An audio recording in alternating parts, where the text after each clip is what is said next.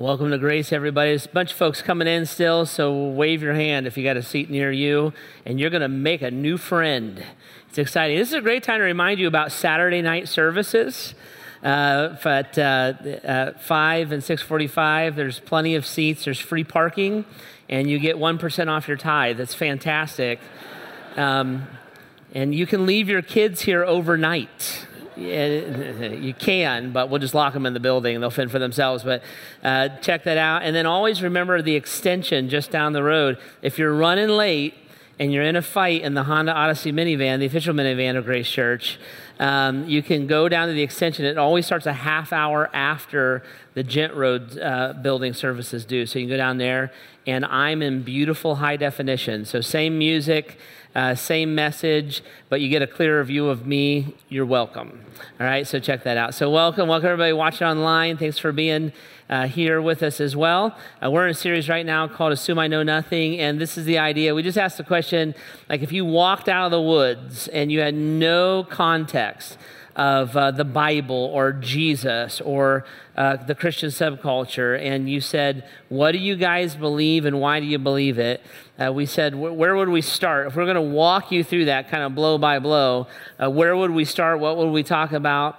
And how would we help you dial into that? And so that's what we've been doing here this last a few weeks, and we said, uh, if you will go on that journey with us, if you kind of take the spring semester of your life uh, we really believe that what, what we're going to do is we're going to kind of put the cards out on the table so that the information and the ideas that you need are there. And we really believe that if you'll go through that, kind of collect those things, you will have what you need to get your head around God. And so you can you can have an understanding of God, understanding the Bible, and you can kind of lock into those things. How you play those cards is your business, of, of course, right? So what you do with them is up to you, but at least they'll, they'll be there for you. So uh, this, this conversation, Assume I Know Nothing. Our next one, Five Assumptions About God. And then there's a third one right after, right around Easter time. So, kind of from now to Mother's Day, if you'll take that semester, uh, we really believe that it can be life transforming for you and help you get your head around that, okay? Uh, so, if, if, if you're looking for that, it's great. If you grew up in church like some of us did, you don't know why you, you believe what you believe. You just kind of were told what to believe, but you want to kind of fill in the blanks on that. Uh, this will help you with that as well. And so, uh, so take advantage of that, okay? So we've been on this journey uh, together, and we're doing it in a linear fashion. So I encourage you. We've talked about the Bible. We talked about the origin of sin and the, and the condition humanity was created to be in. Uh, last week we talked about what God's doing. He's restoring. He wants us to have faith. So if you really want to kind of lay those out in a linear fashion, it'll probably help you a ton. You can go out to our website, graceohio.org. You can watch them, listen to them there. Uh, get a podcast for free through iTunes if you want, or watch things on the app. You can just hit the app, hit media, and, and it'll be right there as well. I encourage you to do a little bit of that homework. At least listen to it. But do it's it's better if you watch because you know you get to see me. But but at least listen to it, and it'll help you out with those things. Okay. So this weekend, as we're kind of moving forward, this weekend what we're doing is we're talking about the authority of God. So we want, want to get our heads around this the authority of God and his motivation for giving us instruction. So, uh, a, a, knock on the Bible would be this that the Bible is just a bunch of do's and don'ts, right? That, that's a big accusation toward the Bible. And it's actually, if you're like a Bible defender, you're like, no, it's not. Well, yeah, it is. I mean, it's kind of, it's, it's a big part of it. Like, God's like, don't do this, do do these things. He's instructing us how to live. So, when you think about interacting with God and having a relationship with God, as you get to know the Bible and, and you understand your fallen condition and all those kind of things, you're going to run into like God telling you to do stuff. And it's a big part of the Bible. Like it's, a, it's all through the Old Testament, the first part of the Bible, it's all through the second part of the Bible, the New Testament. And it's God instructing people. I, I don't want you to do this anymore. I want you to do this. I don't want you to harbor bitterness. I want you to, uh, you know, extend forgiveness, right? So it's all through the Bible. And the question is, why? Like, why would God tell us to do things and not do other things? Why does He interact with us that way? And what are we supposed to do with that, like the, the authority of God, okay? So that's what we want to try to get our head around this weekend. I'm going to try to walk you through it. So, what we've learned so far in this conversation is that because of the fall, right? So let me just, this is, this is a couple weeks ago, you got to go listen to it. But because of the fall, We were created originally, Adam and Eve were in perfect relationship with God. There was no sin. And they were in perfect relationship with each other. They were the only people that ever had a perfect marriage. Okay? So Adam and Eve. They fell out of that place when sin, so that's why we call it the fall. So they were supposed to be in this place with God, per- perfection, heaven on earth. They fell away from God because of sin. And when they did that, what we call the, the, the sin nature, the sinful condition now came into humanity and affects all of us. We all have a sin nature, okay? Now, because of the fall, then this is what happens. Because of that, sin has become a predominant part of our lives. Like sin is just something that we deal with all day, every day, and it affects our interaction with God. So, our interaction with God, because of sin, is no longer instinctual and it's no longer a natural part of the environment that we live in. Okay? So, what's instinctual for us, instead of being instinctually good, we're instinctually bad. We're sinners. So, one of the big lies that, that's in our culture today is that humanity is naturally good. No, they're not. That, that comes out of something called humanism, where if humans could get their act together, they would love each other and save the world. That's not true at all. Humanity is naturally bad. And all you have to do is look at your own humanity and you'll see this, right? So, it's not instinctual for you to be good, it's instinctual for you to sin. Nobody ever taught you to lie. You instinctually know how to lie. Somebody has to come in and tell you to tell the truth. Uh, nobody ever ha- taught you to be selfish, all right? So when, when you were a little kid and your sister took your Hot Wheel and you punched her in the face, right? That all came naturally, right? What happens then is somebody comes in to teach you to, to, tell, to, to be godly or to do what's right. So your mom intervenes and she's like, Don't punch your sister in the face. That's wrong. She identifies the sin. You should be gentle. She puts in what's correct and right, and you should share right? So godliness has to be imported because our, our instinct is to sin. Uh, Heidi and I have a house full of teenagers. So every time we eat, it's some level of a food fight. Like it's just like lions attacking the cheetah, right? So they're just hungry. So when we ha- when we get a pizza, we don't serve it. We throw it in the air, and the kids like consume it before it hits the ground. So so that's their instinct. I'm going to be selfish. I'm going to self-preserve. I'm going to be narcissistic. I'm hungry. I don't care what you are. Like that's all their nature. So Heidi and I, we have to bring in godliness. No. Take one piece and actually eat it at a respectable pace, right? Save some for your brother. He's not home from basketball practice. Dad also eats, right? So we should let him have some food, right? So we have to bring that in because of our sin nature. So, left to ourselves as human beings, because of the fall, because of sin nature, that's how we'll act. We are naturally rebellious. That is our sinful condition. We call it the fallen condition. We're, sin- we're naturally rebellious. The thing we want the most is the thing we're told we're not allowed to have. That's natural for us. Uh, we are raised by sinners. So all this is reinforced. So you can tell your mom she's a sinner. Tell her I said. Jeff said, You're a sinner. It's true. She's got to take it. If she gets defensive, she's sinning, and she just proved your point. I just say that's way works, right? So we're raised by sinners. We, we live with sinners, right? It's just a part of the human condition. When, when, uh, when I do a wedding here at Grace, uh, when we're doing the vows, one of the things I always say before people lock in is I always say, Remember, this guy you're marrying is a sinner and he's probably going to go bald, right? So it's just like, you just got to wear that in there. But it's like, hey, the, the reality is, you're not marrying your, your knight in shining armor. You're marrying a sinner, okay? So in, in, in us, everyone here and everyone online, the, the thing that every human being shares with every other human being is we've been sinned against. We all have that. Somebody lied about us, somebody did us wrong. Why? It's the human condition. So we're sinners, we're rebels, we live with sinners, we're raised by sinners, and then we live in a sinful culture. So our culture, and it's not because America's not what it used to be, it's every culture on the planet, they will push us away from God, not to God. So, our culture, when it says you need to watch out for yourself, you need to pursue your dreams, you, you need to make the best version of you that you can make. None of that's in the Bible.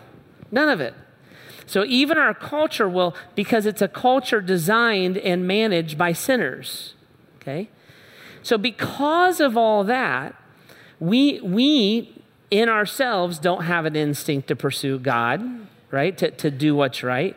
We, we, that, we're not taught that by the people that we live with. We just mimic how they sin against each other. We don't live in a culture that like is saying no, there's something different. And sin dominates it. Does it make sense? I try to think of it this way. I want to put some skin on it. So, um, you guys know the story of Tarzan, right? So Tarzan, remember that story? Like Tarzan, something happened to Tarzan's parents. Nobody really knows. It's like this big secret. The theory right now is that Tarzan is the child of the parents of the princess in Frozen frozen. And when they got shipwrecked, they had Tarzan. Seriously, it's out there. Google it. Like it's a thing right now, right? So somehow Tarzan wound up in the jungle, right? His parents got wiped out somehow, right? Depends on which version of Tarzan you watch. He got wiped out. And Tarzan was raised by what? the apes, right? So Tarzan was raised by the apes. So I dressed up as Tarzan last uh, last Halloween. This is my costume I had on. Is it yet? the I know the loincloth's funny, isn't it? But I wore that. And uh, if I rip my shirt off right now, that's what you see. Because I, uh, I CrossFit. I CrossFit and I eat paleo. And uh, I go to CrossFit once a week. And um, that's the result. I don't even work out, I just go. Right, and that it happens by osmosis. So, so, anyways, so Tarzan, right? So Tarzan is in the jungle, and he's being raised by apes. Okay, now catch this: the apes raising Tarzan are not jerks; they're just apes right? The apes don't set out to de-civilize Tarzan. They're not, they're not like, we're anti-human. They're not that at all. They're just apes. Like they, they do what they, they do. They're not jerks. They're, they're not anti-human. They, they have some great ape qualities. I guess, right? So they have good personalities, those kind of, right? So they pick each other's fleas. Like, so they're like, they have these ape qualities, but they're apes. They are by nature apes. Tarzan is not. So the apes do things. They run on their knuckles and they kill each other over a woman. So in some ways they're human, right? So they, they do that. They, they, they uh, eat raw meat. They throw their poo at each other. Like they're apes. That's what they do, okay? Tarzan is raised by the apes, so he acts like an ape.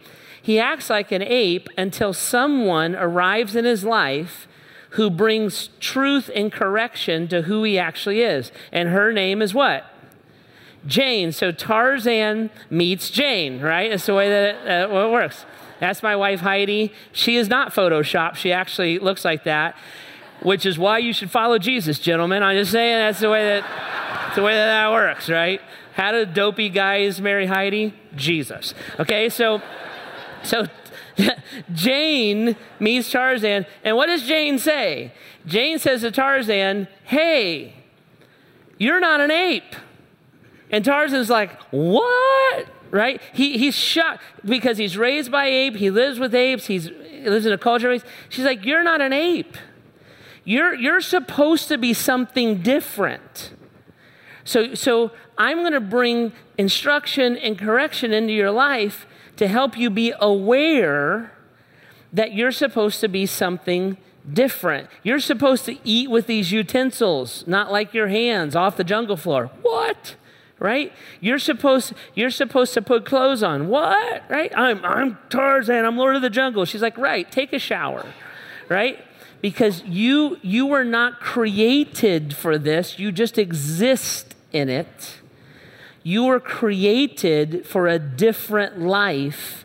Let me help you see that life. Right? Now, drop the metaphor. Don't spiritualize the metaphor, right? I'm just you, you got it this is why God tells us to do stuff. That's why He tells us to do stuff. Because He looks and says, You'll, you'll never figure this out on your own. There's nothing in you or surrounding you that will fire these light bulbs off. So I'm going to come in from the outside and I'm going to give you commandments. I'm going to give you direction. I'm going to give you what's called the law, we're going to look at in a minute. And what that's going to do is it's going to, it's going to cause you to be aware that you're not supposed to live in the jungle. And it's going to cause you to be aware of how to do things that don't come naturally to you. So, what the law does is the law teaches us to connect with God and to live with each other. That's what the law does. It, it teaches us to connect with God and live with each other. It teaches us what was instinctual before the fall, but now we need like instructions about it because that doesn't make sense. Nobody knows not to lie until their mom says, don't lie. So God comes in, He says, Let me tell you what you're doing and what you should do and should not do so that you can have a different outcome in your life. Okay? So what I want to do this weekend, I want to I want to introduce you to the foundation of the law. And this is found in Exodus chapter 20. So grab your Bibles if you got them, go to Exodus chapter 20. It's page 52 in those Bibles in the chairs. If you don't have your own Bible and you want one of those, just take it, keep it. If you want to use your uh, smartphone, just hit the app. Everything's right there on the app. So, Exodus chapter 20, page 52, is where we get the foundation of the law. So, let me, let me catch up a little bit on where we're at in the Bible. So, we start with Adam and Eve. Multiple generations later, last weekend we talked about Abraham. Okay? Abraham, God told Abraham, I'm going to build a great nation out of you. Abraham had one kid. His name was Isaac. Isaac had two kids. Their names were Jacob and Esau. Jacob, later on, God changes his name to Israel, right? So that's where that name comes from. So Jacob gets his name changed to Israel. He has 12 boys, and they're called the 12 tribes of Israel. One of those boys was named Joseph. Long story, you're going to read it on your own. I don't have time this weekend, but long story. Joseph winds up as vice president of Egypt. Israel, Joseph's family, they are affected deeply by this famine. Joseph ultimately brings them to Egypt because Egypt has food and they don't. And so Israel, the nation of Israel, tribes of Israel, wind up living in Egypt, right? Now, Joseph dies hundreds and hundreds of years later. That family turns into three million people all from Abraham, God fulfilling that promise. Okay, so three million people later, the Egyptians freak out. They're like, we got three million people that can overthrow us. So what they do is they enslave them. Okay, so the the Jewish people, the Israelites, built the pyramids. It wasn't aliens. Don't listen to the History Channel. They don't know what they're talking about, right? So it wasn't the aliens. It was the Jewish people built the pyramids. So they're enslaved to do all that kind of stuff. They say, God, will you help us? God raises up a guy named Moses. If you're familiar with Moses and the burning bush, right? Moses goes to Egypt, tells the Pharaoh, let my people go. Okay, and, and Pharaoh won't, so they enact these, God enacts these plagues. And what, by the way, what he was doing was he was mocking and discounting Egyptian gods. Every one of those plagues is connected to an Egyptian god. He's saying, No, I'm God, so I can do these kind of things. So these, these plagues come through. The Pharaoh's like, get them out of here. They leave. Pharaoh's like, what did I do? So he chases them down. They cross the sea. God performs a miracle, wipes out the Egyptian army. Now the, now the, the uh, Israelites are free, okay? So they are on their way to the promised land, which is the geographical place that we now call Israel. It even exists today, okay? The country of Israel. And that's how all that happened. On their way to the promised land, God looks at his people and, in essence, says, Wow, they have been very far removed from Abraham. They don't know anymore how to interact with me well or how to interact with each other well. They've been in a foreign land with foreign gods, and nothing about their culture has reinforced me. So, on their way to the promised land, God calls Moses to a meeting. God gives him the, the basis of the law that we're going to look at today, we call it the Ten Commandments. So God gives him this timeless, universal law. It's the foundation for all the law of God that's in the New Testament the Old Testament, and we call it the Ten Commandments, okay? So here are the Ten Commandments. Exodus chapter 20, Moses has this meeting. He gets the Ten Commandments from God. I'll run you through them real quick, and then we're mostly going to talk about what to do with them, okay? But here they are Exodus chapter 20, verse 1. And God spoke all these words I am the Lord your God who brought you out of Egypt, out of land of slavery. Commandment number one, verse 3 You shall have no other gods before me. right? Big deal. By the way, little side note this is, this is called monotheism. So, this is where, for in Christianity, we believe there is one God and only one God. And He's the God of the Bible. He exists in the, in the form of the Father, the Son, and the Holy Spirit. It's called the Trinity. So, the Godhead, so one God. So, this comes right from the Ten Commandments. There is one God. You shall have no other gods before me. So there's one God, monotheism. So, in other words, God is saying to all these people, the frog God, no. The sun God, no. Pharaoh, no. One God and only one God. Okay, so one of the, first Ten Commandments. Second commandment, you shall not make for yourself an image. So God says there's no idols. So don't make a don't make an idol of a cow and worship the cow. Don't make an idol of the fish and worship the fish. One God, you worship me and me alone. Uh, chapter uh, 20, verse 7, third commandment. You shall not misuse the name of the Lord your God, uh, for the Lord will not hold anyone guiltless who misuses his name. What that means is this that's everything from using God's name as a curse word. Jesus' name is a curse word. Jesus Christ's name is a curse word. God's name is a curse word. All the way through making a vow in God's name you have no intention to keep. So, for instance, when you say something like this, listen, man, I swear to God, I, oh, you got to be careful. Because you just took a vow in the name of God you took a vow to God. And if you have no intention of keeping that, you've taken the Lord's name in vain, is the way the old, the old translation said it. And God will not hold you guiltless. He hears it and remembers it.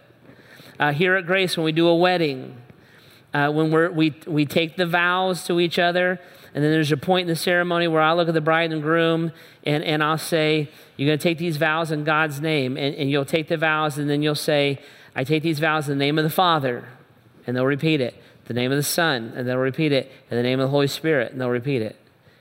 And you just took a vow to God, right? So this is this is what God's talking about here. Like, you don't misuse my name. You can take a vow in my name. In fact, sometimes, like in a wedding, it's very appropriate to take a vow in God's name, but you don't take that lightly. You don't take that abusively. You don't, and you don't ever throw it around. Why? Because if I can defame your name, I can defame your character. If I can defame your name, I can defame your character. If I can make your name a joke, I can make your character a joke. So God is very, very protective of his name. It's one of the commandments, okay? Uh, verse 8 remember the Sabbath. So remember the Sabbath. What God says is, I work six days, so should you. You should rest.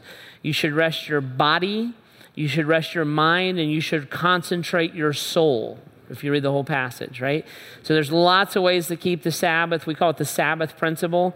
When I was growing up, what we had to do was we would go to church and then we would go home and you had to take a nap or read your Bible or read a book about the Bible. And then you would go back to church. And that's how my mom and dad wanted to honor God and keep the Sabbath. I, I, I think there's many ways to do it, but the principle is this we don't work around the clock and we set aside one day to pay attention to God. Okay, that's the idea of the Sabbath. Uh, verse 12, another commandment honor your father and mother. If you're a kid, listen, kids, teenagers, this one's for you. So you're allowed to go tell your mom she's a sinner. She's allowed to look at you and say, honor your father and mother. Okay, so that's the little deal we worked out here this weekend. So honor your father and mother. Why does God say honor your father and mother? And later on it says, and you do this as unto the Lord. Why is that a big deal? Ready? Dial this in. You may want to get a tattoo of this. This is big. Ready? Here it is. Because the, we learn to interact with God by interacting with our parents. We learn to interact with God by interacting with our parents. So, our parents, being under our parents' authority, by the way, the Bible doesn't say honor your father and mother if you have really good parents. So, being under my parents' authority, respecting and caring for someone that I don't always agree with, right, teaches me to interact with God. If I throw a fit every time my mom and dad tell me to do something I don't like, I will throw a fit every time God tells me to do something I don't like. So God's like, no, we don't interact. See, He's teaching us to interact with each other. We don't interact with each other that way. So honor your father and, and, your mother. And then some of the ones that are real well known, you know, you should not murder. That's always a good principle in life. You should not commit adultery, same thing. You should not steal.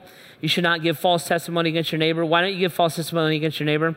The Bible says that lies are the native tongue of the devil. So when I tell a lie, I'm speaking devilese. Right? So God says, no, if we don't interact with people with the, with the language of the devil, we don't tell lies against each other. It, it's, that's, that's satanic. We speak to the truth to one another in love. We speak psalms, encouragement, spiritual songs, right? People of God are, are different. Don't give a witness. And then verse 17 is the last commandment do not covet, right? Here's the, th- here's the thing for you with coveting uh, you cannot covet and be grateful at the same time. You cannot covet and be grateful at the same time. And God wants his people to have an attitude of gratitude. So I can't look at your new GMC Denali pickup truck, four by four, four door, all the tech, retracting floorboards, power gate, with the st- I can't look at that and be grateful for my 2008 Yukon at the same time. I'm going to resent what I have because I want what you have, right? So don't covet. I can't look at your wife and my wife. I can't covet your wife, covet your job, covet your income, covet your house, be jealous of what you have, and be grateful for what I have at the same time. Right? So those are the Ten Commandments. And, and those, are, those are some of the laws. That's a foundation of, of most of the laws of Scripture.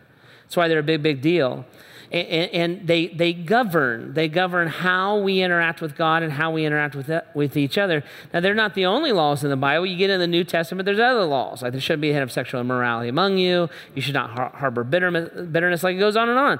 God's telling us what to do. Why? Because we would never figure that out on our own. So God intervenes. Don't hit your sister because hitting your sister comes so naturally, especially your sister, right? So hitting your sister comes so naturally. Don't be selfish. Be kind, be generous. And God commands this and directs us so that we have clarity with it. Okay, so when you're thinking about why, why do I have to let? What, is is the Bible a, a book of do's and don'ts? Kinda. I mean, it's a fair knock. Kinda. So why did why and, and what do I do with it? Okay, so there's there's three big questions that I would ask if I was you when I'm thinking about God's authority and the do's and the don'ts of Scripture. And I put these up on the screen for you. You can write them down if you want. The first question you should ask when, when thinking about the laws of the Bible is number one, why were they given? Why were they given? And we've talked about this a lot. There's three big reasons why they are given. One, that God's laws are given, they're meant to be instructional. You don't tell lies. Oh, I didn't know. I, I didn't know I wasn't supposed to do that. Tarzan, don't eat with your. Don't run on your knuckles. Oh, I didn't know. I, I've been raised by apes right? So they're instructional. They, they teach us that we weren't created to live in the jungle, we were created to live over here. There's a different intention. I'm not that, I'm this, okay? So they're instructional. And these are things that we would never come, come up with on our own. Second thing, they, they set, they're protective. They're protective. They, they set up parameters, right? You should not murder is a protective thing, right? Because that, that command applies to you and to the person who wants to murder you. So it, it's protected. I'm going to instruct you, and then these are the per, don't steal, right? In fact, in fact, if you want to, if you want to like test this, when you pull these laws out of a civilized culture, the culture collapses.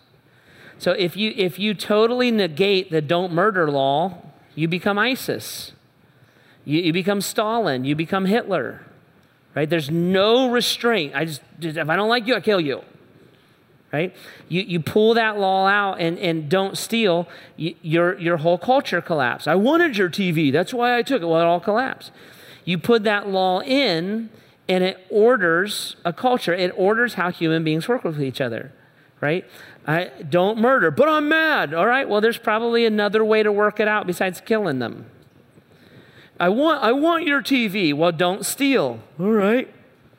If I don't steal, what do I do? Well, what if we come to a financial agreement and you buy my television? It, it, liter- it literally is like the basis of the economy, right? And it's not natural because naturally, what's a little kid do? If they want it, they just take it. It is a taught, a learned behavior, so it's protective. And then the last thing it is, it's restorative. It's restorative. That's why God gives the law. So, left to myself, I also have this instinct because I'm creating the image of God, I have this instinct to worship. So, human beings will kind of worship anything.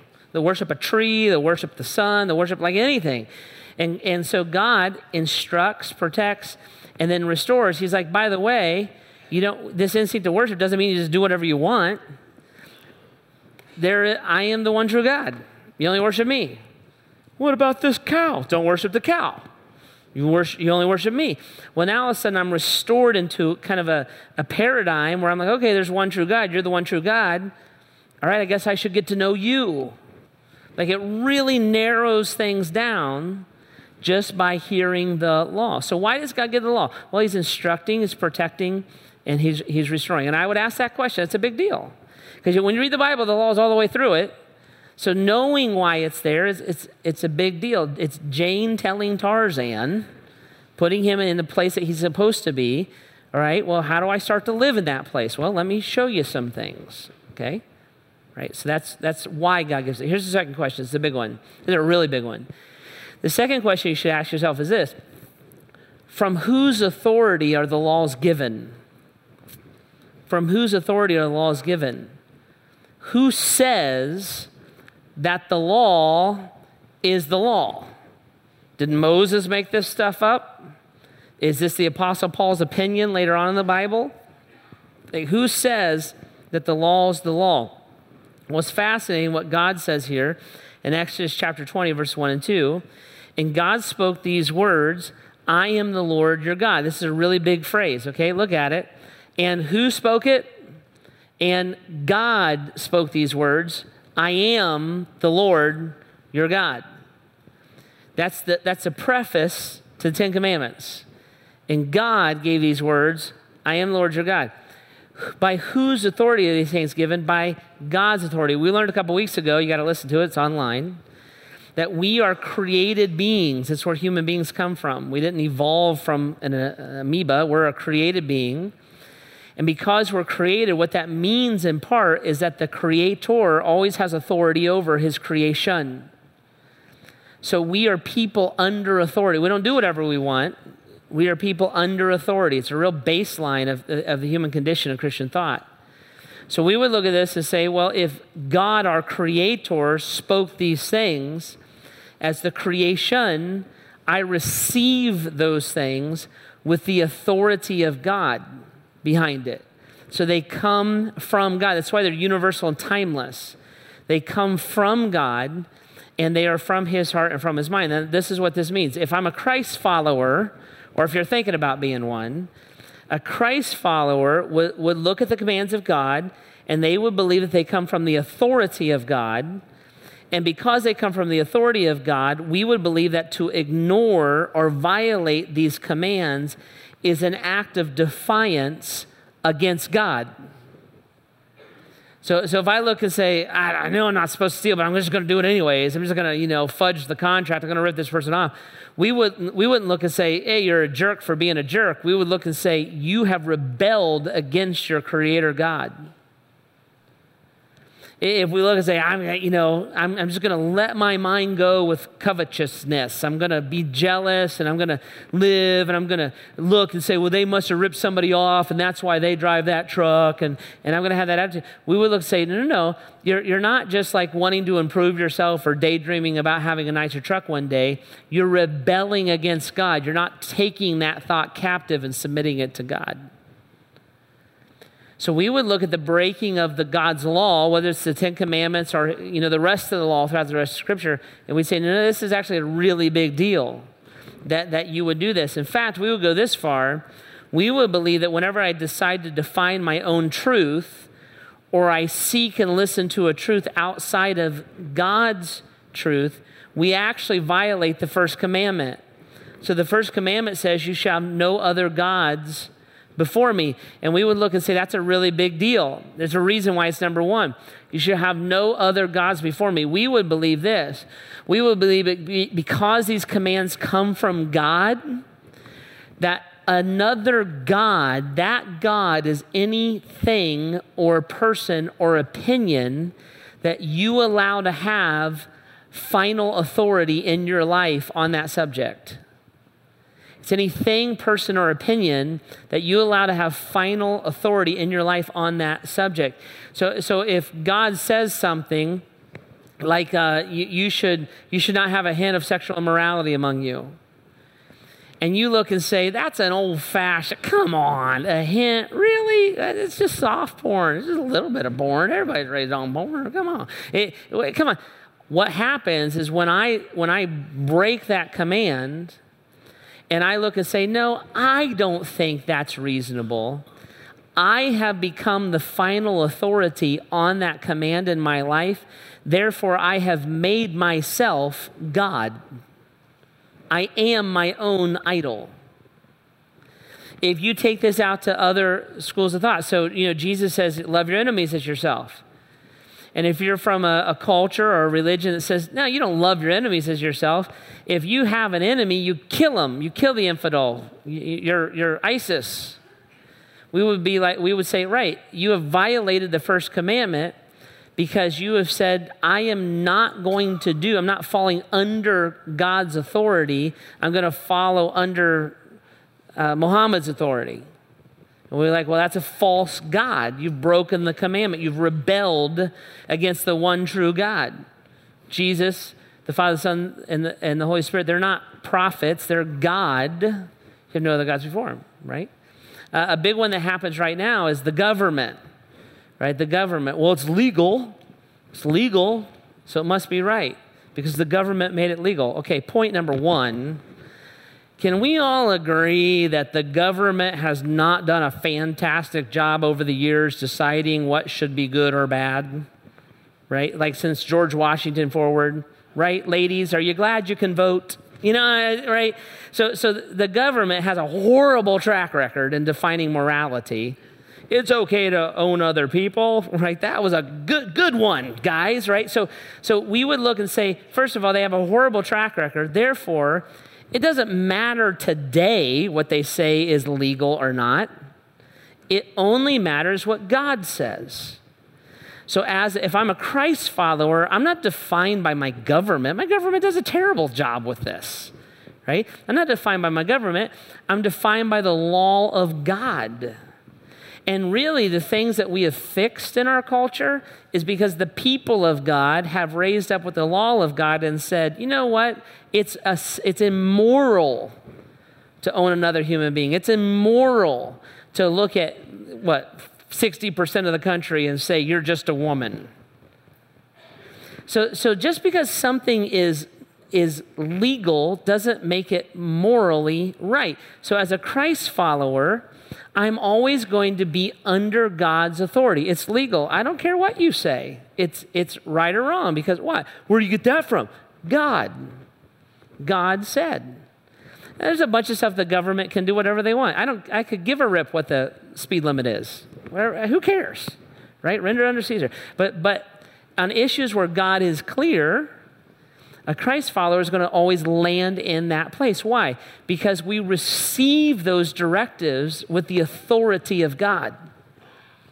And we will stand outside even our own governmental systems, right? Because we would yield to God's authority and, and really never yield to man's authority. That would be the, the path that a Christian would go on. See how that works? So when I'm looking at these laws, I'm looking, at I'm saying, okay, first of all, why were they given? Well, they're instructive, they're protective, and they're restorative. Jane had to tell Tarzan he's not actually an ape. Oh, right? So it pulls us into a different paradigm. And then these commands, they come in with authority. Well, who says? Well, God does. That's how a Christian would look at it. These are the, this is God's authority, and I yield to this in all things, always. Right? Now, here's the third question that I would ask. If I was you, I'd ask this question. Here's the question I would say, how are you supposed to do all this? How do you follow all the? I mean, there's so many laws in the Bible. Like I can do like the not murder thing maybe, but like like later on, like the forgive as you forgive and get rid of bitterness and love as you've been loved. Like how in the world do you work all that out? And then the concrete ones, Jesus messes that up in Matthew chapter 5 because Jesus is like, like the concrete one, don't commit adultery. Well, then Jesus comes in, he's like, oh, by the way, if you think lustfully about a woman in your heart, you commit adultery. Right? So every guy in the room's like, oh, snap. I committed adultery like four times this morning. Right. So, so like, what? And then later on, he's like, by the way, if you hate your brother, you've committed murder in your heart. So, like, every Ohio State fan is like, ah, crap. I murdered Michigan, right? You know, you're just like, so, so you, you look and you're like, oh, what in the world are you supposed to do with all this stuff? Because there's all this stuff. There's absolutely no way to obey God perfectly. I'd have to be Jesus to do that. And the Bible would be like, right. Part of the law is to, to point out that you're a sinner. A, a part of the reason why the law is giving is so that you know that Tarzan, you're not supposed to be over here. Don't you see? Part of what the law does is it makes us guilty. And when I realize that I am guilty, like I break this stuff all the time, Jesus would be like, right, that's why you need me. That's why I showed you that. I didn't show you that to make you live in shame. I didn't show you that because you're a jerk. I didn't show you that because I wanted to have a reason to hit you with a lightning bolt. I showed you that so that you realize you can't have self righteousness. I have to do this for you and that's why I came and gave my life for you. So now a fair question would be well, what am I supposed to do then? Uh, how, do, how, do I, how do I handle all these laws? Well, thankfully, Jesus told us what to do. So flip over in your Bibles to Matthew chapter 22, my favorite passage in the whole Bible. Matthew chapter 22. There were these guys in the New Testament that thought they were they were they nailed the law. They thought they were self-righteous, that they were they made themselves acceptable to God. And Jesus was always in arguments with these guys. They were called the Sadducees and the Pharisees. Matthew chapter 22 verse 34. Hearing that Jesus silenced the Sadducees, the Pharisees got together. One of them, an expert in the law, tested him with this question, "Teacher, which is the greatest commandment in the law. So he's going to just snooker Jesus into messing up because you got to keep the rules, right? And Jesus answered him. He replied, Here it is Love the Lord your God with all your heart and with all your soul and with all your mind. This is the first and greatest commandment. The second is like it love your neighbor as yourself. All the law and all the prophets hang on these two commandments. All these rules that God says to follow all this instruction that God says, and let's even trust his heart. Like, okay, it's because you're, you're instructing me, you're protecting me, and you're being restorative in your relationship. So let's just trust that we, we accept that Jesus, that God does that because he loves us. But we would still look and say, I cannot do all this stuff. What am I supposed to do? Jesus says, let me tell you how this works. All of that law, and all of the teaching of the prophets, which often enact the law or teach the law, hang on these two commandments. Love the Lord your God with all your heart, soul, mind, and then later on the Bible says strength. And love your neighbor as yourself. It's fascinating thing, right? Here's my biggest fear. If you looked and said, Jeff, I am hyped up about obeying God now. I get the law. I'm in. I'm in. I want to do what God says. I want to obey God, right? What do I do? Well, for many of us, when we think about being radically obedient to God, what we think about is, is radical behavior modification. I'm not going to smoke. I'm not going to drink. I'm not going to chew. I'm not going to date girls who do. I'm going to get my hair cut. I'm going to start wearing a dress. I'm going to go Amish. I'm, do, I'm doing it. I'm going Amish, right? I just radically want to follow God. Here, here's the thing it'll never work because it's not what God is actually looking for. God, God tells us what to do because He's instructing us, protecting us, and restoring us. But, but if, if that stuff is not done, out of a love for God, it's meaningless to God. The Bible says our righteousness is like filthy rags. He doesn't care how well you keep the law. Right? Here's a little saying. It's my favorite little saying. You should get a tattoo of this one. Right, here it is. Behavior will never generate love. Love always alters behavior. Behavior will never generate love. Love always alters behavior. So when the when the the Pharisee comes up, he's like, What's the most important behavior, Jesus? Jesus is like, To love me. Love me with all your heart, soul, mind, and strength. He says later on, John chapter 14, verse 15, he says, If you love me, you'll obey what I command. Jesus would look at us and say, Listen, quit, quit trying to get all the rules right and focus in on loving me. And if you love me, your behavior will align accordingly.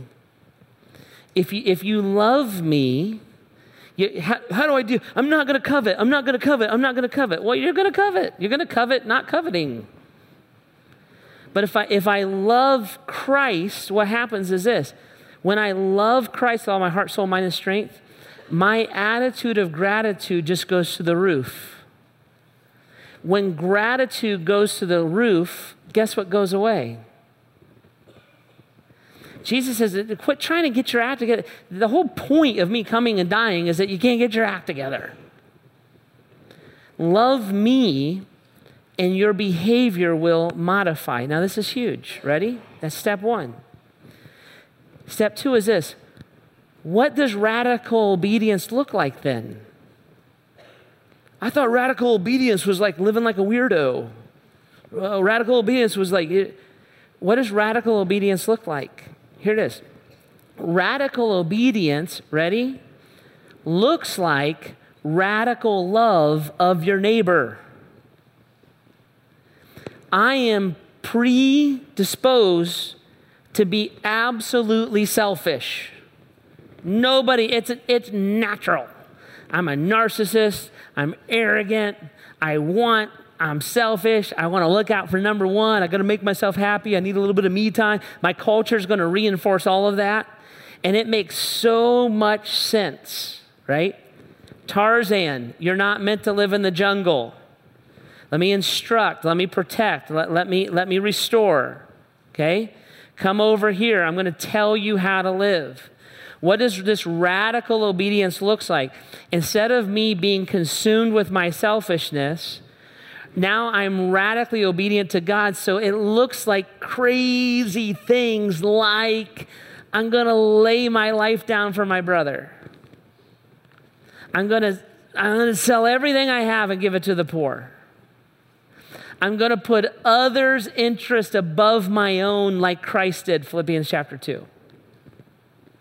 Radical obedience looks like radical love. Over here, if you you better you wrong me, it's on. You punch me in the face, I punch you back. Or you bring a knife, I bring a gun, like all that kind of stuff. Right? It looks like violence. It looks like hatred. It looks like murder. Over here, what does radical obedience look like? Radical obedience looks like I'm gonna love the people who hate me. I'm gonna love my enemy as if they were my neighbor. So I'm gonna love them the way that I love myself. See how that works?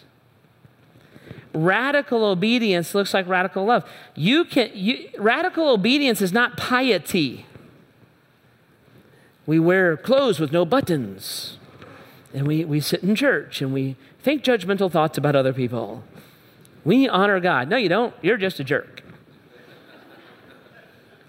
Radical obedience looks like radical involvement radical compassion, radical mercy, radical truth, r- radically bearing the burdens of another person. This is what Jesus is saying. All this stuff, you know what this stuff does? It teaches you how to interact with me and to interact with each other. You'll, you, it never will dawn on you by yourself.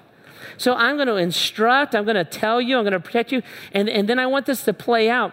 All the law hangs on loving me with your heart, soul, mind, and strength. And if you love me, you'll obey what I command. Love will alter your behavior.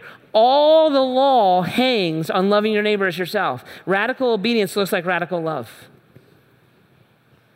It's not getting into the nuances of did God say this or that? It's getting into the meta narrative of why did God say, why, God, why does God tell us what to do then? Because you're a child.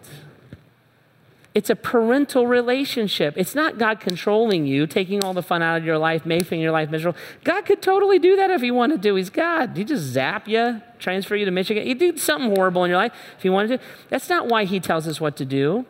The reason why He commands that we do it is the same reason that parents command that their children do certain things. And in time and in maturity, you adopt that command as a truth and live it on your own. We have a parental relationship with God. Which part of loving your enemy makes sense if you're a child? Which part of forgive as you've been forgiven makes sense when you're a child? Now, as you mature, you realize if I don't forgive the one who hurt me, the hatred I have for that person destroys me and doesn't affect them at all. That's adult math. In the meantime, if you if somebody hits you, don't hit them back. Don't repay evil for evil. Right? So, why does God make us do it? Because He's our Father. We're not going to do this math. But as we grow in our love for Him, as we grow in our understanding of Him, as we grow in our desire to be like our dad, right? Th- those commands become ways of life. They become value systems. They become truths that we govern our life with. See how that works? right? So God gives us the law. Why? Because we're Tarzan. But to be broken out of something that we totally don't get instinctually. What's he doing? He's correcting, he's instructing, he's protecting, he's showing us paths of restoration. That's what he's doing. And it's from God. It's not like something I added to my life, right? Christianity is not a add-on life, it's an instead of life. So instead of that, I'm this now. So it's the authority of God coming in. And so we're yielding to God, even as we yield to each other. And then what does that look like? It looks like a radical love for Jesus and a radical love for our neighbor. That's how it will play out. It doesn't play out as piety, it plays out as a passion for the heart of God and for the people that he loves, right? And that's why we obey God. That's why the Bible tells us to do certain things, and not to do other certain things, and that's why we yield to the authority of God. Okay? All right? That's it. I told you that's our deal. That's our, that's our deal in this series. You, you give it a fair hearing, and I'll drop it right there. So I'm not, I'm not asking you to repent. I'm not asking you to change. I'm not asking you to believe. Right? You do all that on your own. I told you. There's no big emotional appeal here at the end. That's it. So that card's on the table. And so far, we, we kind of understand what the Bible's about. We understand about the fall. We understand about God wanting to restore and wanting us to have faith. And now we understand kind of how to interact with the Bible, why God tells us the things that He tells us. Okay? And you take that and do whatever math you believe you need to do with it. Right? Okay. In a minute, I'm going to ask the band to come out. They're going to create a little space for us to kind of sit and think. And let me, uh, let me show you uh, some things you can chew on if you want to. Here's one. If you trusted God's heart and his commands, how would it change the way you interacted with the Bible? So the, the Bible's a, re- a list of do's and don'ts. You know what? You're kind of right about that in many ways. But if those do's and don'ts were given for your benefit from a heart of a loving father, if you trust your dad, if you trust your coach, if you trust a teacher, if you trust if you trusted God that way, who's also bringing order to your life, how would that kind of alter the way that you interact with the Bible? Just think about it. Would it, would it change your perspective? Here's the second thing to change about. This is a big question. Who's actually God in your life? That's a big question. So, who is the final authority? And let me tell you, if anywhere in your life you're ignoring anything in Scripture, there's the answer to that question. So this is from God. So it's a big question. Is there another God before, even if it's you? Right? And the last question is do you see how this is all rooted in Jesus? That it's our relationship with Jesus that, that causes all this to order itself. And if we quit trying to be good and started diving into the one who is good, Would our behavior align because we're loving Him? Which is a question to wrestle through and think through, okay? All right. I'll pray, the band will come out, and then you can chew on that stuff the way you want to. Jesus, we love you. Thanks for helping us with this. Uh, God, this, this is big math, right? Big, big math. And so it's foundational to our life, to our interaction with you, and our interaction with each other.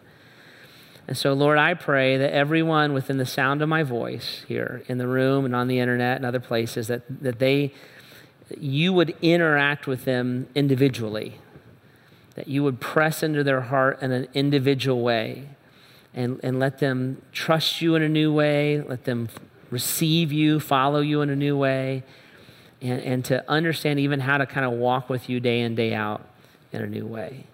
So press into our heart, God, convict where you need to convict, encourage where you need to encourage. In all things, draw us back into this relationship we were created to be in. Work in our hearts that way now, Jesus, in your name. Amen.